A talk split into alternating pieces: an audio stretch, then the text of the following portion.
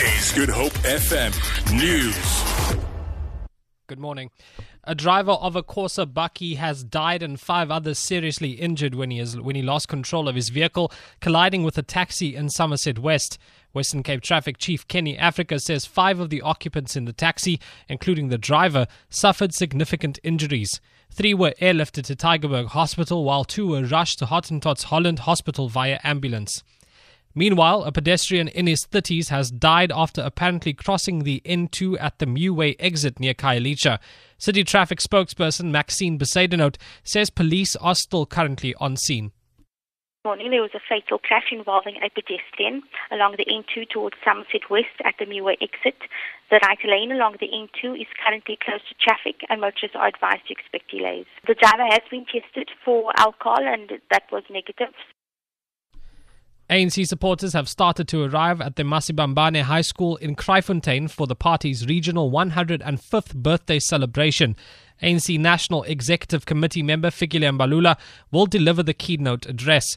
The event follows the national January 8th celebrations held at the Orlando Stadium in Soweto, followed, followed by an event in George in the Southern Cape a week later. Supporters, some dressed in ANC regalia, are moving into the school hall ahead of the speech. ANC Dullah Omar region spokesperson Khaya Yozi. It is about us here in the region, in the city of Cape Town, because remember not everyone can afford to go to Johannesburg, not everyone can afford to go to George. So we are bringing it closer to home so that our people here are given that opportunity.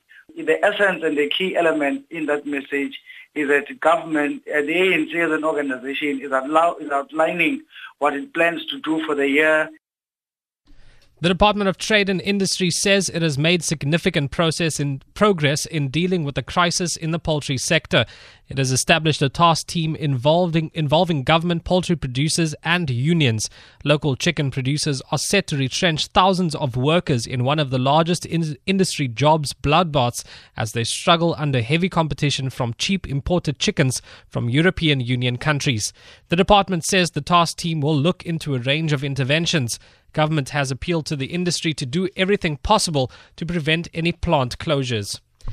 And finally, new research from China suggests an all powerful antibiotic used for decades in animal feed has produced superbugs resistant to the treatment in some humans.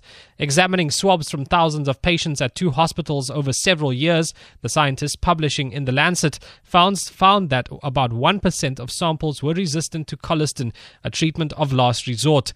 Colistin is being banned from animal feed in China this year. For Good FM News, I'm Rikshay Peterson.